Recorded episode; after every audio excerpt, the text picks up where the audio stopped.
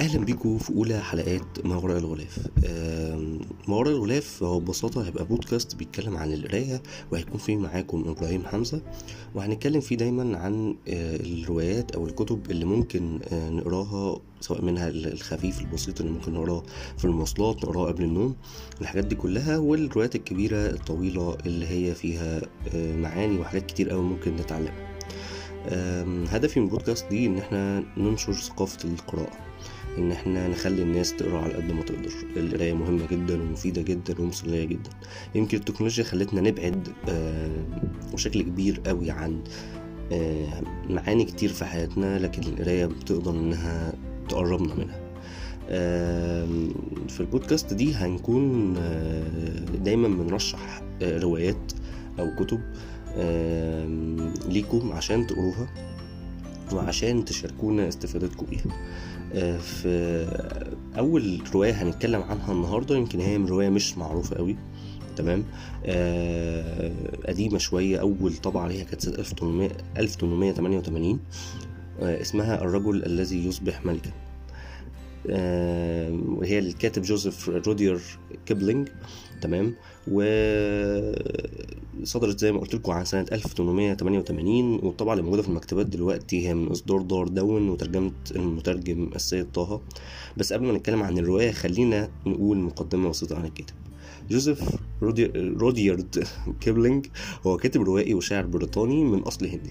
ومن أعظم رواد الأدب في القرن العشرين وحصل على جائزة نوبل في الآداب سنة 1907 وكان عنده 42 سنة وقت ما خدها و...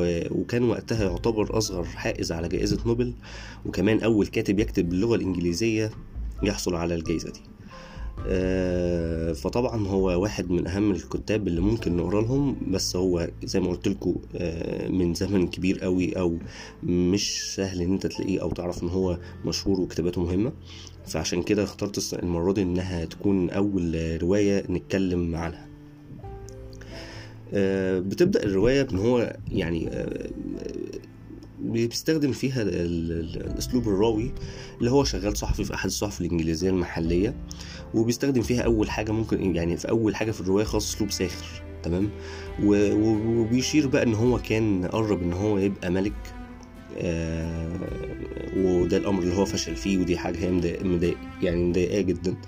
آه، بالرغم إن هو كان قريب قوي يعني من من إن هو يبقى ملك لأن هو كان قريب من الملوك والأمراء والناس دي طبعا وإن هو كان شايف إن هو مثقف كفاية وعنده مقومات إن هو يبقى ملك. بس آه، فشل في إن هو يعمل ده.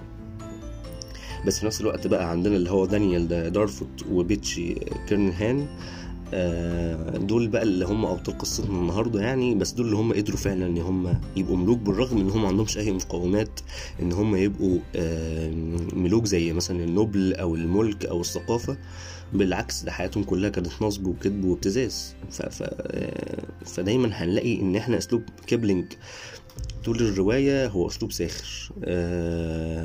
دايما بيديك إيه حاجات كده فيها سخرية.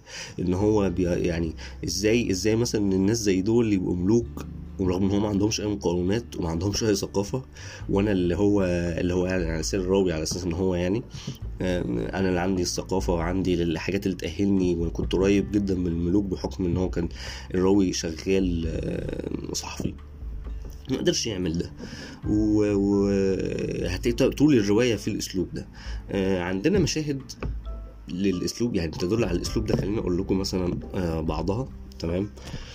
آه، زي مثلا إن هم دانيال وبيتشي في الأول خالص قرروا إن هم لما يروحوا البلد اللي هنتكلم عنها إن هم ياخدوا معاهم شوية بنادق البنادق دي هي هي لما بعد ما بقوا ملوك والموضوع اتقلب عليهم هي هي اللي قضت عليهم وهي هي اللي موتت دانيال. آه وبرضه في مشهد تاني مهم زي ما هم قرروا إن هم يتخفوا في, في زي درويش مجنون والخادم بتاعه. آه انتهت برضه كانت النهاية في الآخر إن هم اتجننوا. وبيتشي اللي هو عمل فيها دور الخادم لدانيال في الآخر هو طول القصة أصلا هو خادم لدانيال فعلا يعني هو برغم إن هم اتفقوا إن هم هيبقوا الاثنين في مساواة ما بينهم وهتلاحظ ده أنت هتلاحظ ده بنفسك هتلاحظ التفاصيل دي بنفسك لما تكون مركز قوي في الرواية. آه الرواية برضو زي ما بقول لكم هي رواية خفيفة آه، يعني مش تقيلة خالص وفيها شوية إسقاطات هنتكلم برضو عنها دلوقتي. وكيبلينج برضو بيقدم في القصة دي آه، شوية بقى دلالات حلوة يعني, يعني زي مثلا هو آه، طول طول القصة السكان المحليين ما, ما لهمش هوية ما لهمش هوية واضحة خالص. وعشان كده كان دايما بيقدمهم بدور بأن هم بدون شخصيات واضحة المعالم وما لهمش خصائص معينة. هو بس كان مقسمهم آه، طبقات طبقات جنود وطبقة عمال وطبقة كهنة. باستثناء شخصية واحدة خالص غير الأبطال بتوعنا طبعا اللي هو شخصية بيلي فيلش وده بسبب إن هو بيتكلم أو عنده معرفة آه، باللغة الإنجليزية. يعني آه مفيش حد تاني خالص طول الرواية ليه أسامي غير إحنا زي ما قلنا دانيال دانيال وبيتشي والحاج بيلي فيلش والراوي حتى إحنا مش عارفين اسمه. يعني الراوي ما ما ما, ما, ما نعرفش اسمه. الراوي هو هو كيبلينج نفسه بيتكلم بصيغته يعني بصيغة إن هو اللي بيقول الرواية. نختصر بقى شوية أحداث كده بعد ما قلنا شوية ملامح يعني إنه بيخرج بقى البطلين دانيال وبيتشي في رحلة. قرروا إن هم بعد بقى حالات النصب والابتزاز والكل اللي هم بيعملوه ده إن هم ينشئوا مملكة خاصة بيهم في منطقة في جبال في جبال أفغانستان اسمها كافرستان. و...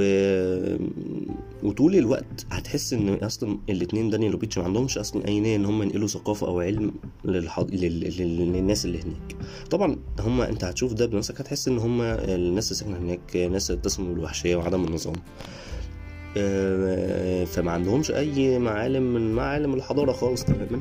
وهم دانيال وبيتشي ما, ما قرروش إن هم يدخلوا لهم من الناحية دي بالعكس قرروا يدخلوا لهم إن هم يدخلوا لهم بالبنادق على أساس إنها هتبقى حاجة مبهرة جدا بالنسبة لهم.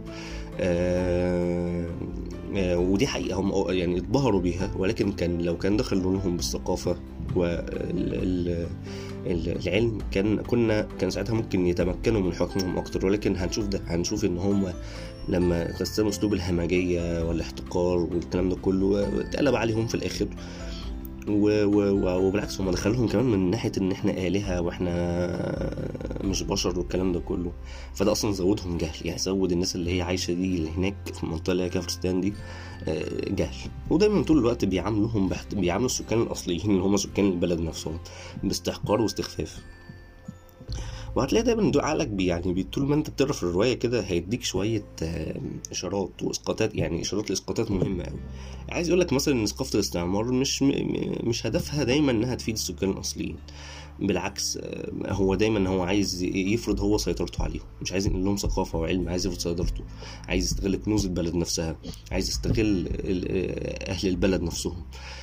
وده بتلاقيه بيحصل في الأحداث. يعني هو دايما يعني أنت ممكن هو طبعا دانيال وبيتشي هم دول رمز الاستعمار فأنت هتلاقي نفسك دماغك بتربط لوحدها يعني. آه، بتشوف مثلا هم يعني هتتابع بقى أنت هتشوف البطلين اللي هم دانيال وبيتشي بيخشوا إزاي أصلا وسط السكان وإزاي طريقة إن هم يخشوا من خلال البنادق ويوصلوا لملك من من الممالك اللي كانت موجودة هناك وإن هم يساعدوه والكلام ده كله. في الآخر يعني رامينه بره وهم يسيطروا على كل حاجة. وبيستخدموا البنادق العنصر اللي هو أبهروا بيه السكان أبهروا بيه الملك آه الأداة السحرية اللي هي هم جايبينها آه وبدأوا يعلموهم عليها عشان يستغلوهم في الأغراض بتاعتهم ان هم يتوسعوا في ملكهم يعني. آه وإن هم آلهة وإن هم عندهم نفوذ مش عند حد. وبدل ما هم كان عندهم آه، فكره دانيال بالذات كان عنده فكره عن كان كانوا ناويين إن هم يبقوا يتحكموا في كفرستان بس ولكن دانيال في وقت من الأوقات من الرواية بيقرر إن هو يتوسع قرر إن هو يخش على بلاد أكبر يعني إن هو عنده نفوذ مفيش زيه. ولكن لكن اللي وقعه في الآخر إن هو كان عايز يتجوز من من أي بنت يعني عايز يتجوز فكر إن هو يتجوز وكده. ولكن بيتش قرر يعني حذره وقال له لا انت مش مجبر نحمل ده وإحنا متفقين على ده وفي بند ما بينهم في الاتفاق اللي أنتوا هتشوفوه برضو ان هم ما لهمش علاقة بأي مرأة في هناك في البلد اللي هم فيها يعني. بس مشاهد يعني في مشهدين بالنسبة لي كانوا مهمين قوي في الرواية إن العنصر اللي كشف إن هم طبعا هم كانوا داخلين إن إحنا آلهة. اللي مين بقى اللي كشفهم؟ يعني مين اللي كشفهم؟ قدام السكان الأصليين وان هم مش مش مش آلهة ولا حاجة وإن هم بشر عاديين. ال- البنت اللي هم كان اللي هو كان دانيال عايز يتجوزها آه، آه، هوصف لكم المشهد كده باختصار يعني. هو كان آه، واقف يعني دانيال وجمع ال- الكهنة والناس دي كلها وقال لهم هاتوا لي البنت اللي أنتوا جايبينها لي عشان نتجوزها. فأول ما شافها قال لها تعالي قربي بقى وقبليني يعني. فهي بدل ما تقبله قام عضته فجاب دم. فهنا ساعتها اكتشفوا إن هو صرخوا بقى ونشروا الخبر بسرعة خرافية إن ده مش آل مش إله. ده ده مجرد مجرد بشر. يعني مجرد إنسان زي- زيهم زيه. آه، فعايز اوريك برضو إن هنا دور المرأة مهم آه، في المجتمع. واي نعم هو المشهد بسيط جدا ولكن ليه دلالة. وأنا بحب عامة أي رواية بتديك دلالات في النص على حاجات مهمة في المجتمع. هو ده هدف ال- ال- الكتابة عامة. والمشهد التاني آه، ان ان إن السكان الأصليين اللي هم أصلا أهل البلد اللي هو المفروض المتحكمين فيها قدروا في الآخر إن هم يتخلصوا من الاستعمار وإن الاستعمار ما بيدومش. وإنه آه، في الآخر كل واحد قادر إن هو أي مجتمع قادر إن هو يتخلص من الاستعمار بقى فكري استعمار مسلح ايا كان مهما طال الوقت. آه، تعالوا بقى نتكلم شوية عن المستوى الأدبي للروايه طبعا كيبلينج طول طول الوقت قدرته في الحكي ونقل المغامرة آه، فظيعة جدا. يعني جميلة بشكل هتستمتع بيه وهتخلص الرواية في في في مدة قليلة جدا. آه، لأن هو دايما يعني بيديك بيديك القصة على لسان الراوي كأن هو اللي بيحكي لك الحكاية. طبعا هو دي طريقة موجودة قوي مميز بيها الأدب الإنجليزي بالذات. والرواية دي لو إحنا نشوف إيه الروايات المشابهة ليها هي رواية قصتها مشابهة لرواية قلب الظلام للكاتب جوزيف كونراد. واللي ممكن نتكلم عنها كمان في review تاني أو في حلقة تانية. آه، وهي بتحكي برضو قصة شبه قصة كيبلينج كده ولكن بقى في أفريقيا وهي فترة الاحتلال البلجيكي للكونغو. طبعا ال- الرواية بتاعتنا النهاردة آه، هي أحداثها بتدور فين؟ في, في, في الهند يعني في الحتة بتاعة الهند دي. وهي طبعا كان ساعتها فترة الاحتلال الإنجليزي لل- للهند.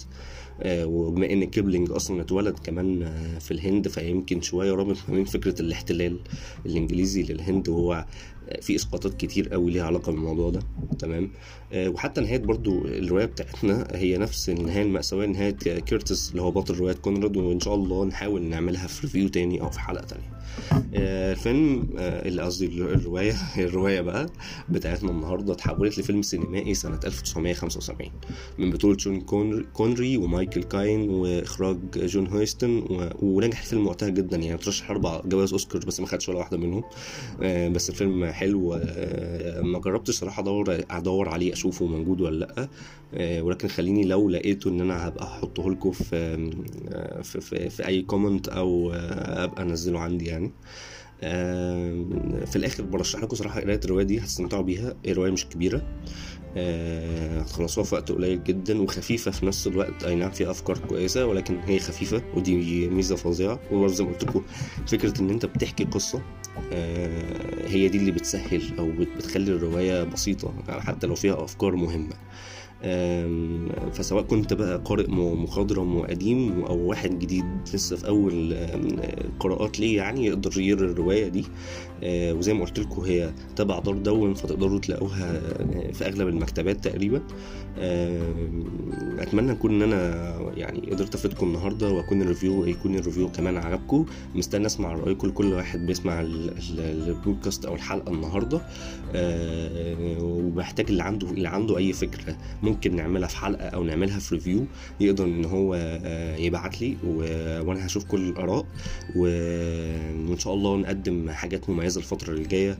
آه، آه، وأنا مبسوط إن أنا عملت النهارده أول حلقة. أشوفكم في review تاني.